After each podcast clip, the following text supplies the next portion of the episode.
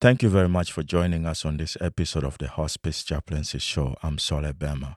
A few months ago, I was doing some research on the earlier years of the hospice movement, especially here in the United States, in relation to the work of Florence Wald. During my research, I came across a name, Cathy Siebold, and her work. Her book is The Hospice Movement Easing Death Pains.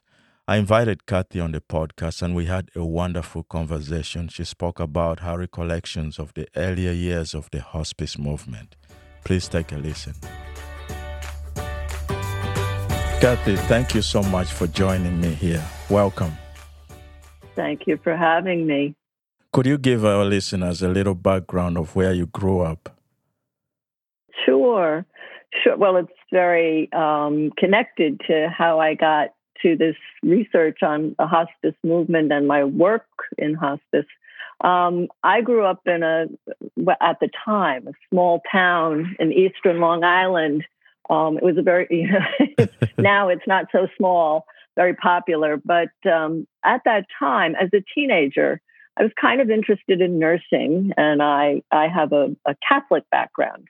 Um, and my mother knew these nuns, the Dominican Sisters of the Sick Poor, who had a group called Dominicanettes, mm. um, were teenagers who helped them. They were visiting nurse service free free in those days. This is we're talking about the mid '60s. Yes. Um, to give away my age there. Uh, so anyway, anyway, it's been a long, long journey. Um, so I began to volunteer with them. And these sisters also administered Calvary Hospital in the Bronx, New York, which still exists to this day. And in the mid 60s, of course, all this discussion, particularly by Kubler Ross, was beginning to occur in the States. Um, and Kubler Ross, as most people I think know, really brought to the forefront the, the importance of helping people to talk about the dying process.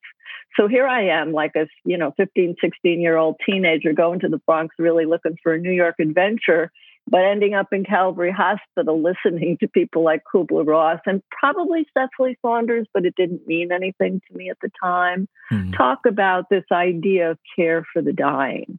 So I was very impressed by that, um, as somebody that age might be, and with my background. And then because it was the 60s, I went off and got my social work degree. And I was always the one working in the nursing homes, talking with, with people about their experiences of illness and helping people if they were, you know, terminally ill. I was the social worker who would kind of go off and, you know, they sort of saw me as somebody who seemed to have an aptitude for that. Hmm. So fast forward to 1982, that one of the nuns who I worked with in the, at Calvary and as a Dominicanette had become a layperson, as many religious people did in the 70s and early 80s. Um, and she was working at St. Luke's Hospice in New York City.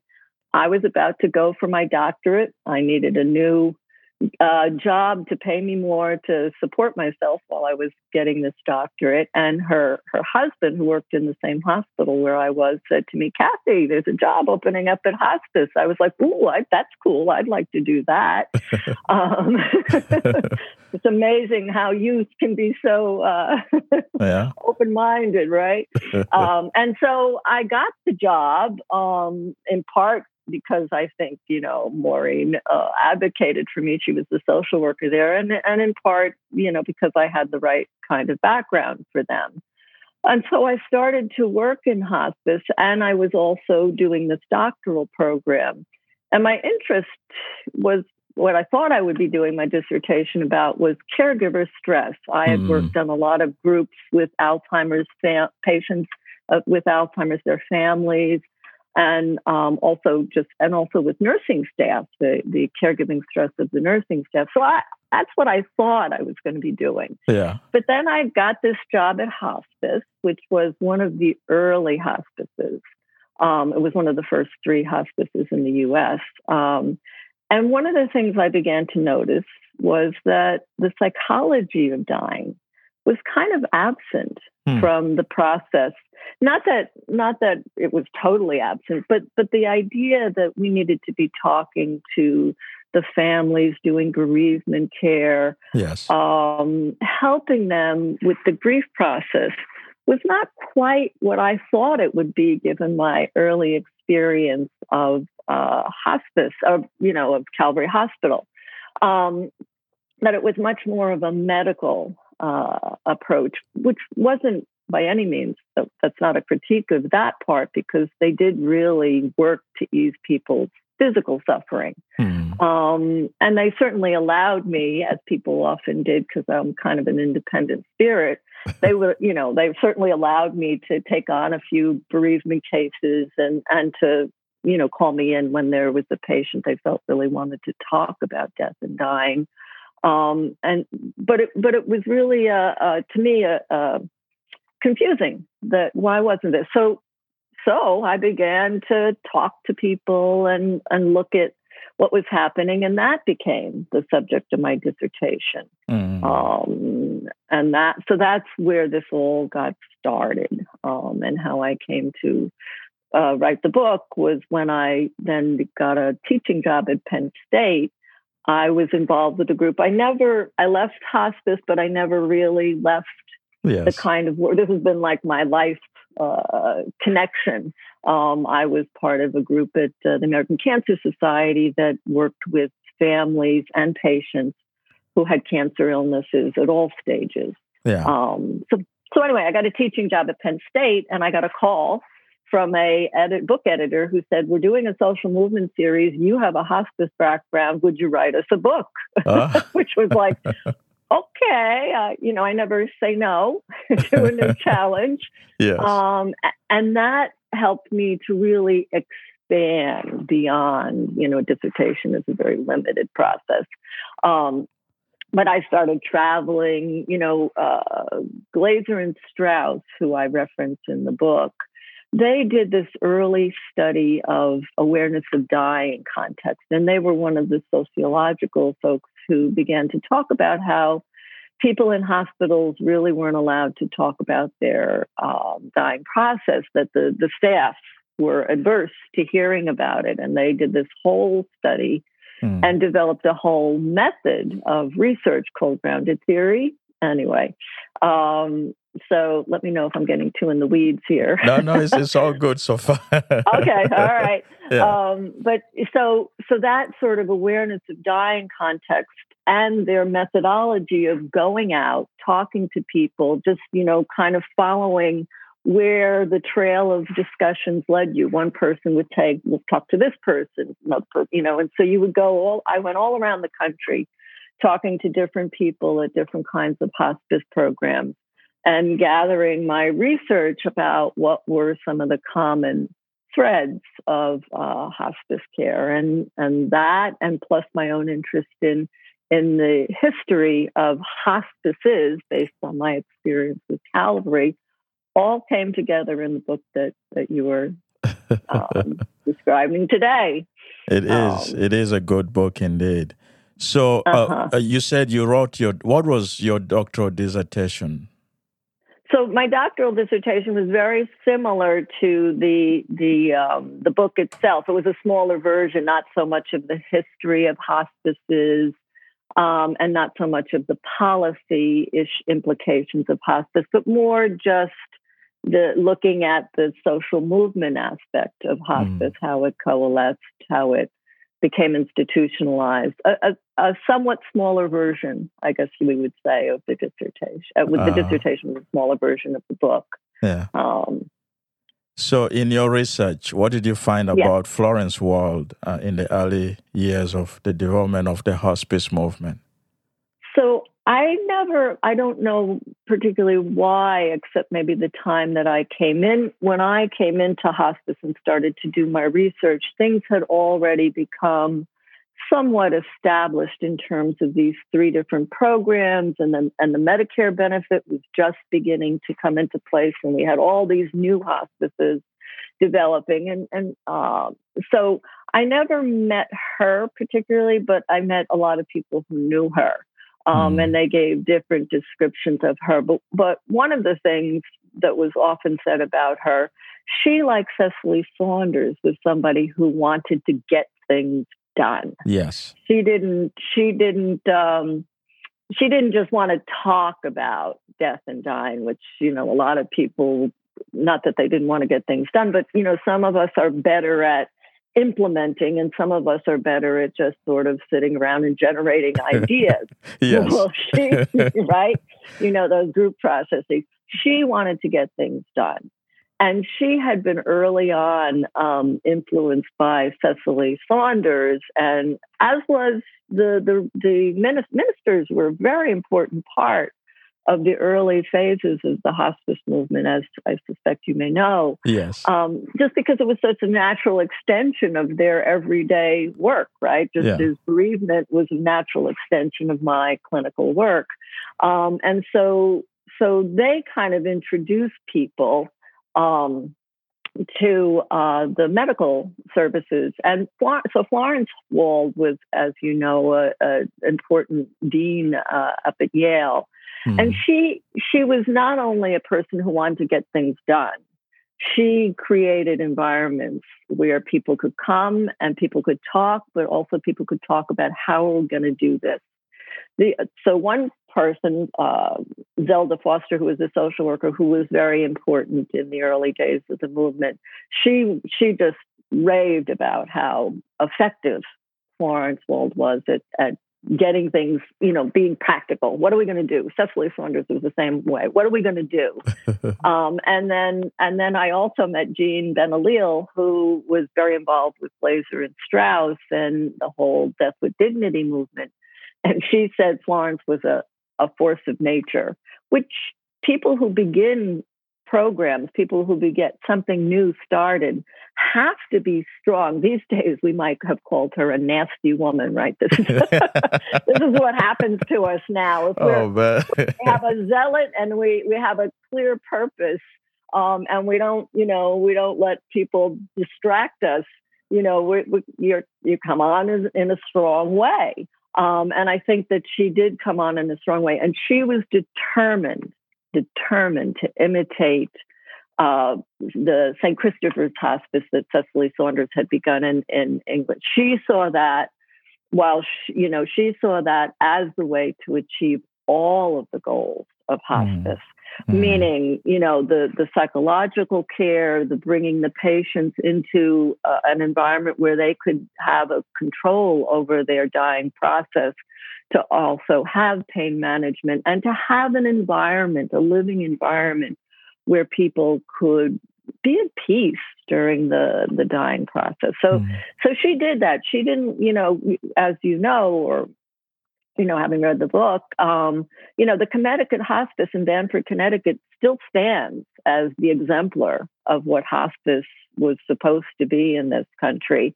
Mm. They got exclusions when the when the regulations came in. They got exclusions so that they could continue to be independent of the forces of medical the medical establishment, yeah. so to speak. So she was that was that was how I heard of her and you know thought of her very strong woman and had she you know perhaps been uh, able to be a stronger force, which I don't know how she would have. You know, she was one person. If there had been more people like her uh, who had a single minded purpose, I think hospice might have been a slower development, but it might have kept more mm. of its original ideas. But there was just so much eagerness in the 70s to to get something going that people were willing to accommodate you know, to different. How do we do a hospice? What's the easiest way for us to get one started? So and that still happens now. Yeah. So what led to the popularity of hospice? Like you said, from the '60s and '70s, what was happening then that made this such a big issue? Yeah, so there were there were a lot of forces. Um, one, of course, was this whole idea that we were a death denying culture. That that kind of became a popular sort of discussion um, in particularly in, in medical communities, at, again with the clergy. Um, but Kubler Ross was really when he, when you talk about the charismatic figure who got people's attention, it really was Kubler Ross who who who got herself out there and got people listening to this idea that people needed to talk about death. Mm-hmm. And it mm-hmm. got into the public discourse which is what has to happen, right? With the social movement, it's important to have leaders, but you got to have followers. Yes. And so, and so she she really went around talking about her ideas from the from the '60s, right? Yeah. Uh, about death and dying, and that that was the thing that really got the public's attention and more awareness. And then, of course, you have people who go through this process. I mean, if you rem- well you don't remember but i do in the 60s you know the kind of care that cancer patients would receive was horrific. I mean there was really no hope of cure but they had these new chemotherapies that they were trying to use in the hopes that it would do something to reduce the te- the the tumors or the the advance of the disease. And and if you went through that at, you know cancer is a great leveler of society. There's no mm. such thing as poor versus rich. Everybody can get cancer. And so you would get a lot, you know, you would get people who were survivors of, of um, cancer patients who would be horrified by what their their their family member had gone through in their last stages of life. So so hmm. you again had this ready group of people who crossed social class barriers so now you have people with money and influence who are hmm. also concerned. And you need, need to have that for a social movement to succeed. You need to have people of influence who are going to, you know, get the attention of the legislatures or the people who can do something yeah. to help the problem. And so cancer was the focus, even though hospice is for any anyone with a, a terminal illness. Um, cancer did become somewhat of a focus of the early hospice programs. So, do you think um, treat at all cost? Do you think that was the denial of death, or the doctors were just anxious to see yes. if their new therapies would work? Well, probably a little of both. I mean, the, the the medical training at the time was, you know, totally focused on cure Mm. You know, I mean, I remember one of our doctors always saying, "What does do- death and dying have to do with hospice?" well, a lot, right? But but they, you know, they they talked about hospice as a, a way of providing a, a comfortable life. They didn't want to focus too much on death. So so physicians, for the most part, and you you know, you have to be always somewhat careful, but it's not all and every but for the most part, medical practitioners were, yes, they were focused on their new techniques, they were focused on preserving life. And, you know, it wasn't so much, I don't want to give the impression that they were experimenting with people. Mm. They were hoping they could cure people. I mean, this yeah. is, we see this now, right? If you think about it, Saul, with this terrible pandemic we have, as the doctors got involved and, and got more recognition, understanding of what to do, more people are surviving. They may have long term illnesses and struggles, but we see the trajectory even of this terrible illness that we're dealing with now, this virus, um, has changed. As so, so that's what that's what the medical profession does. They mm. they try new treatments they keep working to to see how they can be helpful with them and they make advances. But but yes their goal is to preserve life um, and to to stave off death. And so they were they were very skeptical again for the most part very skeptical of this idea of a specialty program for uh, dying patients. They they did not think that was in the best interest uh, of the patient you know, mm. the, the mm. argument about fight for life, prepare for death. Yes. Is a psychological discussion um, that takes place. And the doctors tend to fall on the side of we should fight for life. Let's not worry about preparing for death. That yeah. will take its own course. Um, so, yes, that the doctors did not refer, even when the hospices began to become more popular and began to become a benefit. Doctors did not want to refer their patients until the last few days before death, um, and which really impeded hospice's ability to to do what they wanted to do, which was to help people understand, make choices, um, maybe come to some terms with their family about the parting process. Mm. Um, so yeah, they were they were much more concerned with treatment to cure. Nobody dies without being cured first in America was a statement that one of the hospice leaders said, and it's really? true. yes, yes, yes, yes. so in 1972, there was this death with, Yes. with dignity uh, Senate Yes. hearings, and I heard that Yes. some people actually thought that hospice would be almost like a death house. It's like why, why you Yes. Talk to us about Mhm. that? Right. Yes. All hope abandoned, ye who enter here, was a, a real fear.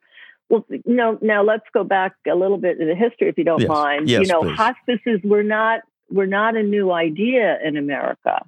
You know, the hospice as a word existed for decades. It was a place for the poor, for the sick, for the traveler to to stay. But once medical physicians began to become more scientific and began to assert uh, a, a right over life and death, it's only only a medical doctor can determine who lives, who dies, or, or who's dying. You know, to um, they they began to exclude dying patients from hospitals because they felt it wasn't a good look for a, a, a medical professional to be having all these people die. Hmm. Um, and so the religious, again, back to the clergy, this always healthcare has always been, as you know better than I, an important aspect of of uh, the clergy, Yes. nuns, priests, reverends. Um, and so in the mid 19th century, and in this country, closer to the turn of the 20th century, hospices began to be specialized facilities for patients who were truly terminally ill. There was no hope for them. And many times they were also poor, so they weren't really able to access medical services, which could be a, a blessing for some Hmm. um, given what the services were at that time. Um, and so hospices existed, particularly in New York. We had three. We had Rosary Hill, St. Rose's, and and Calvary. yes. Um, and so those were considered death houses um, by the medical profession. Um, Mm. And everybody knew if you were, you know, if you were sent to one of these facilities, that was the end of your life. Mm. Um, Calvary Hospital, in particular, was a, quote, a specialty hospital. And their specialization was terminal care at the end of life. It was free for a long time. It's not so anymore, but it was a free hospital in the Bronx where people could go, and that brings me back to how I got into this. Yeah. So when hospice first emerged, uh, you know, back in 1972, uh, even earlier, but but Yeah. when it got the attention of the of the Senate, which means we're beginning to get public more and more public awareness and potentially some legitimacy for hospice programs. Um, yes, it was considered by the medical profession not a good idea. They would advocate against it in that hearing. And, and some, why do we need this? Was kind of their comment. We're Hmm. already taking care of things in the hospitals. Um, and uh, we had Kubler Ross was there. And at that time, she was a little skeptical about hospice in America, and understandably, because she had been out talking about death and dying and having her own opposition Yes. to you know being able to freely talk to patients about death and and helping educate the medical profession um, and so also one of the people from uh, from Con- the Connecticut Hospice, Hospice, Reverend Dobihal, was at that same meeting, yes. and he was the one to try to introduce them to this comprehensive program. So it was a mixed, um, it was a mixed process of getting controversial ideas in that 1972 hearing, but it did get, it did begin to get the movement some recognition of that there was possibly a viable uh, treatment option um, for patients who were terminally ill that might be uh, a little more comfortable, a little more uh, uh, help to ease death pains rather than just leave people to suffer on their own. So, how different is this modern hospice movement and their treatment plans compared to Calvary Hospital, like in the 40s, Yes. 50s? Sure. What was the difference? Yes. So the big thing that that the modern hospice brought, I mean, it was a comprehensive program of care, of course, but, but the biggest difference that it brought was this idea of pain management, that pain could be managed mm. um, rather than, you know, because in our country, in America, we had a real bias against using, it seems ironic today, but we had a real bias against using opiates um, to ease pain. The, the fear of uh, people becoming dependent upon it, you know, addiction, the fear that it would just lose its efficacy over time, that the body adapts and you have to use higher and higher doses those were the those were the things that people were concerned about back in the 60s and 70s. And so Cicely Saunders over the doctor over in England had developed this more modern approach to pain management, which used not just opiates, but it certainly did use opiates, um, but a, a, comprehensive. You know, you you use you know, pain management in, in terms of drugs such as, you know, uh, morphia sulfate in this country.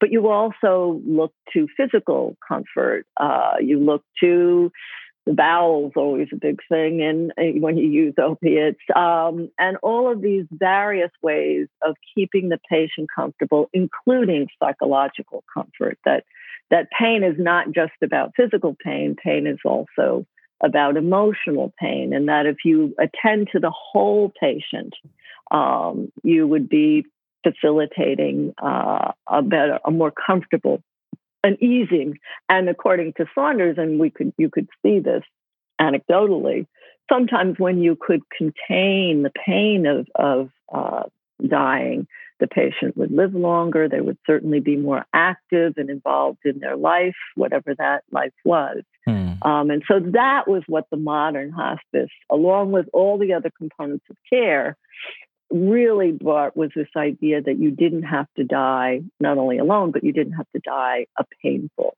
death. But this was also a claim, if I can just also add, it was a claim that was only partially true.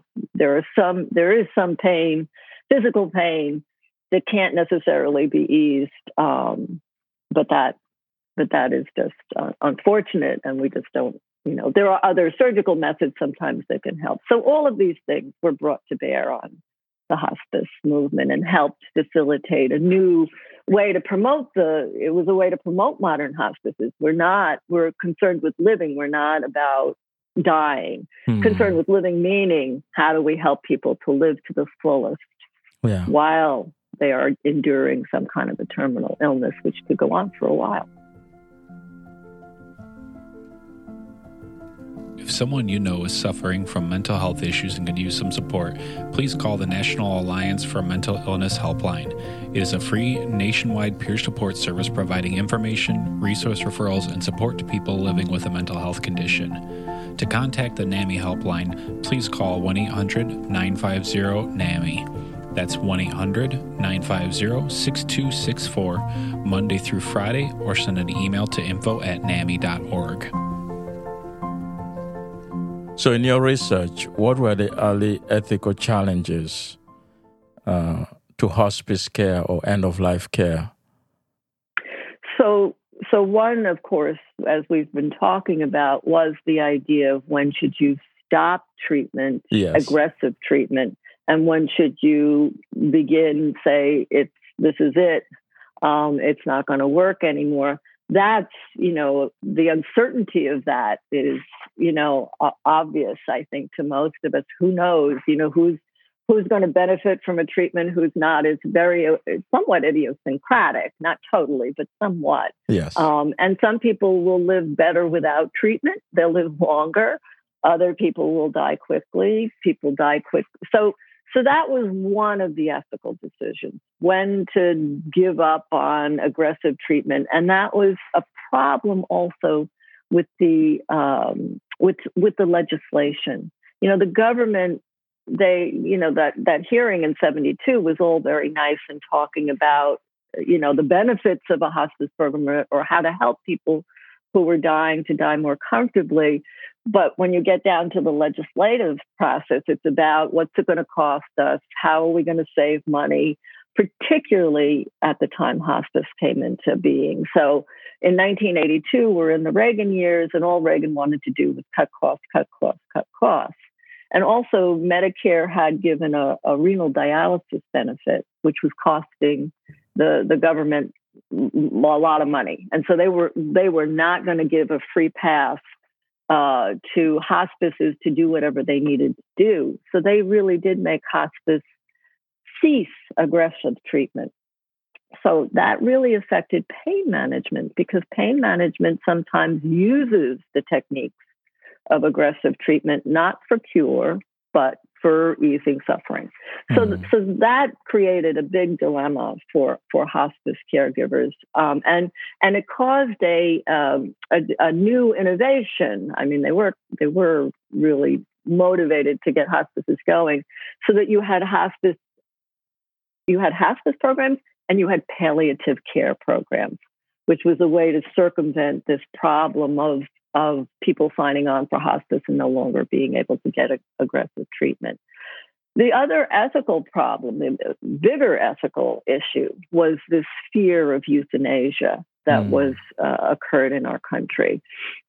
Um, we, you know, people always think of Nazi Germany, but the reality is that Hitler got his ideas from us.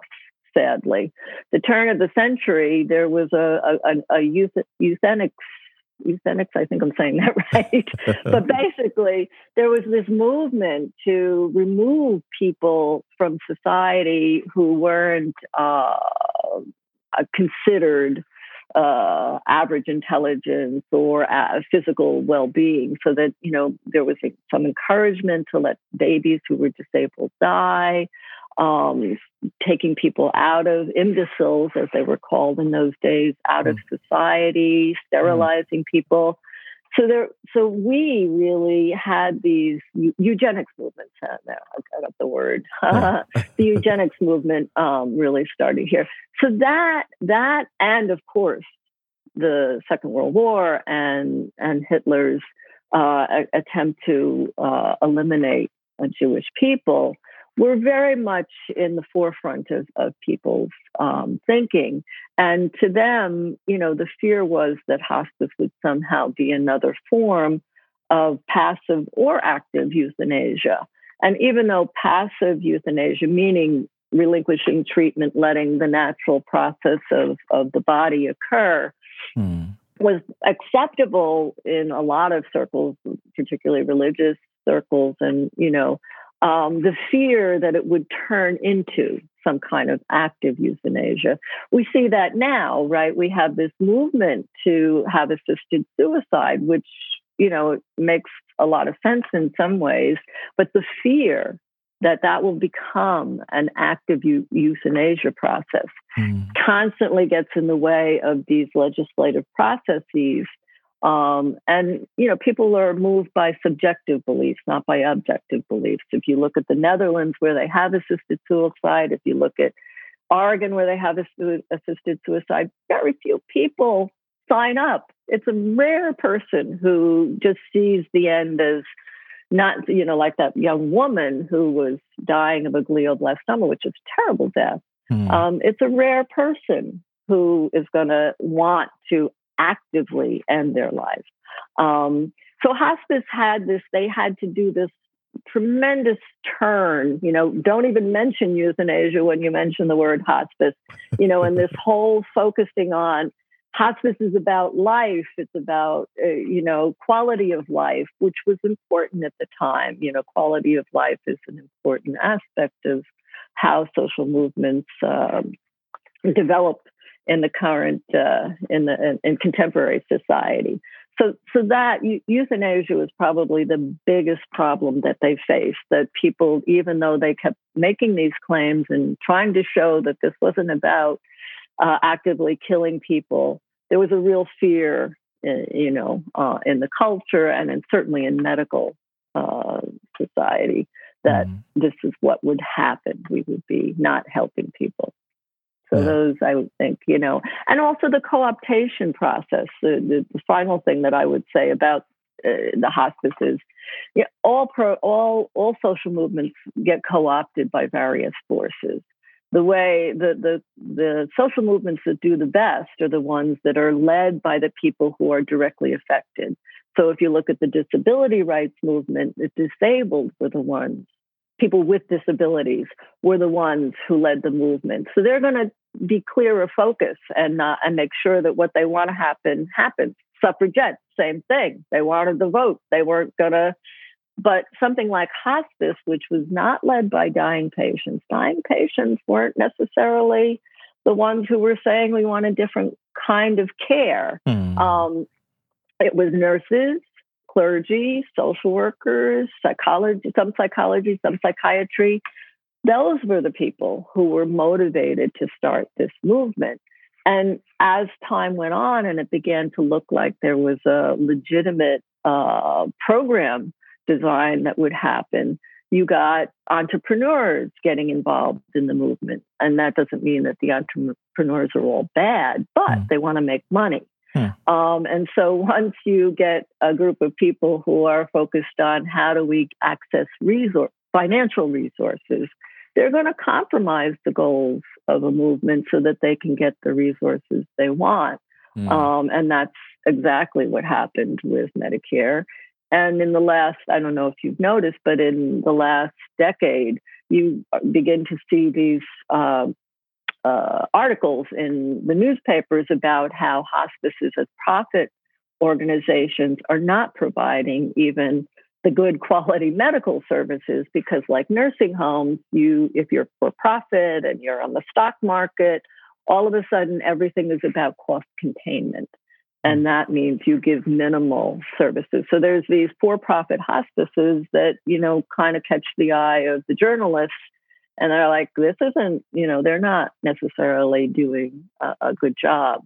Um, so that's the other, you know. So those those three things I would say would probably be the major sort of ethical issues that affected the hospice movement. So, um, in your book, you're clear that the, the original idea of the hospice pioneers uh, is not what is happening right now. So there's been a lot of change, and you articulated earlier because it's not being led by the terminally ill patients. Right. So, how right. far has hospice drifted from the initial vision? It's a range, really. Um, what's interesting about hospice is that it continues, it, because the issue of care of the dying and, and quality care of dying continues to be uh, a subject that's important, you know, because we keep coming up with new treatments. Sometimes that's terrific, but sometimes the new treatments are, you know, worse than the disease, right? Mm. Um, so, so the the issue never you know really is resolved and that is one of the uh, ideas about stage theory and social movements that social problems are constant poverty it's a constant um, and so social movements kind of continue whether they are um, how powerful they are how organized they are um, varies over time but with so with hospice though I wouldn't call it so much of a, a social movement. It's more in its social problem, very early phases again, um, whereby you see different groups starting different kinds of hospices. It mm. continues to develop. You you know, I don't research it in the same way that I did back in the '90s, mm. but but I keep you know because my ear is open. Um, I keep hearing about, you know, a hospice that has opened that maybe it's a group of volunteers who get a little funding. And so they get, a, you know, like all of the early hospices, they continue to try to develop and get more funding either through, you know, legitimate sources or, you know, legislative sources, Medicare, or through, you know, benevolence. Um, and I keep hearing about programs which do open up a freestanding uh, facility mm. where patients and families can go and stay, um, which is an important, you know, was an important aspect of the original hospices. You know, the the funding mechanism made death at home a necessity rather than a choice. I I supervise. Uh, uh, Calvary started an, an outpatient hospice service uh, visiting like a visiting nurse, community based hospice service. Mm. And, you know, there, you know, it, it's very hard once a patient is on the hospice program, very hard for them to get inpatient services. And while, yes, for the most part, dying people might want to die at home, families might want them to die at home. Not all death is easily accomplished at home. There are symptoms, the, the disease progression can have can take a course that that could be very difficult um, for families and, and patients to go through at home without medical uh, oversight and support really um, you know so so you keep seeing the various types of hospices mm. uh, emerging and also you see these innovations like hospitals now my own mother when she was dying um, of cancer uh, she became comatose because of a brain tumor and the hospital just switched the bed from an acute care bed to a hospice bed. So you have all these different ways uh, in which hospice has kind of taken, it's been taken in more. Um, mm. The idea of easing death pains, the idea of comfort, not cure uh, during the last period of life has become more acceptable um, within medical circles. Um, and I, you know, I think after this terrible pandemic with all the chronic diseases that are happening, I mean, I think that may also, how do we help people not not in, when they need aggressive treatment, but how do we help people, particularly the elderly, who are going to suffer more um, with the the aftermath of having had a COVID illness. Um, so, mm. so the need I, I guess I would say the short answer to your question is the need continues, and therefore the growth and the, the spread of hospice programs in, in all their various forms continues. Hmm. The need continues, but like you said, movement is uh, the majority. This is a movement with where the majority is silent. yes. Yes. And uh, yes. Then there's also yes. money involved. Right. We don't have any, we don't have a Kubler Ross. We don't have a Florence Wald. Um, the, the early sort of uh, people who were, you know, making the claims and were vociferous in making their claims and really had a passion uh, for creating something we don't see as much of. And, and that's what you expect because people think the problem is over now. We've solved that. We have hospices. Mm-hmm. In the 80s, I remember in the 80s when I would talk to people not connected to the hospice movement, just in my general life, well, what is a, what's a hospice? You know, or oh, a hospice is a place. No, a hospice is a concept of care. It's not a place. Mm-hmm. Um, you know, so so that diffusion of information has occurred now. So people think, okay, we've got a hospice benefit, we have hospices. Hmm. Okay, we're set. So, yeah. is there hope? Is there really hope for the original vision to realign hospice back to the original vision, or is it beyond that point? And I don't want to leave the impression that you know the ideas of hospice have disappeared. That they, they haven't at all. No, it's just they're diffuse, and it depends on you know which hospice program you go to. The more medical it is, you know, the more it's going to be focusing on uh, pain management uh, mm. and not so much on, you know, grief. I was, my question, as I said to you, was originally about bereavement and helping people grieve, whether they be the dying person or their families.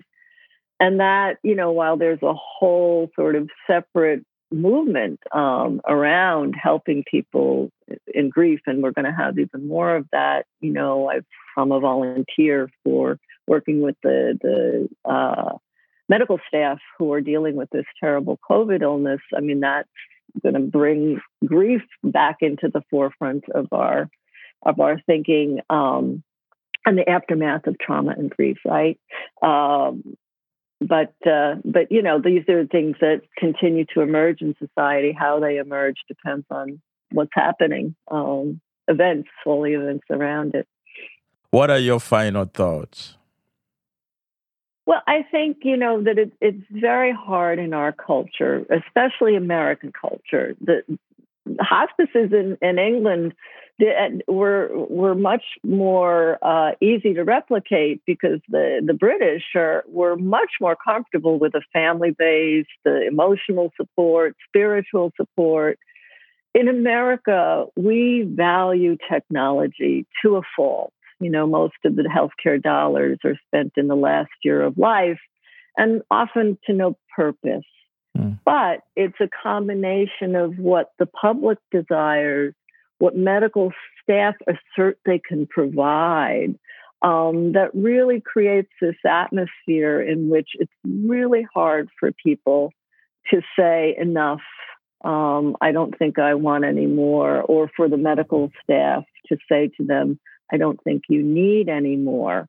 Uh, I had a a patient who I saw for other reasons, but but she developed a terminal cancer illness not so long ago, and was in the hospital. And she was on the gurney going for one of her X-rays or CAT scans or whatever. Mm. And a nurse jumped on and said, "You know, we really should talk about terminal care." Mm. like what? You know, but this that's kind of an example of how hard it is to for people still you know, to say you're dying and it's sad and I but I think you know that too and what would you like to do to mm. turn healthcare over to the patient and the family particularly the patient um, I think is still difficult uh, for the medical staff because um, then it's it, it's it's uncertain it's unclear what are we going to do here what's actually going to happen Hmm. I think doctors are getting better training at um, tolerating uncertainty, and and you know there have always been doctors who are willing to speak the truth and not not try to play God. Um, but their training doesn't lend itself uh, mm. to that. It's that's about the security of the individual themselves, and you know it's very hard to talk to people about dying um, or about the trajectory of a terminal illness. Uh, but it's also very, I think, it's very fulfilling um, to be able to speak honestly with people who already know what's going on. Yes. You know, the thing about not telling somebody that they're dying, okay, but you think they don't know. I mean, it's their body. Um, so yeah, I think that you know the the the spirit of what mo- motivated hospice is still in some of us, but but our our love of, of technology and our medical science and our belief that medicine can cure so much. I mean, the the, the claims of cure are so much uh, greater than what actually can occur sometimes is and that's that's difficult. It's a difficult problem to to solve. Wow. Cathy, thank you very much. Well, thank you. Wow. I enjoyed uh, our having a chance to chat. Stay well. You're in Chicago, right? Yes. Stay well. Be careful. Wear your mask. thank you. You too. Yes. All right. Uh, yes. Bye-bye. Mm, bye. Take care. Mm. Bye. That was Cathy Siebold. Thank you for listening.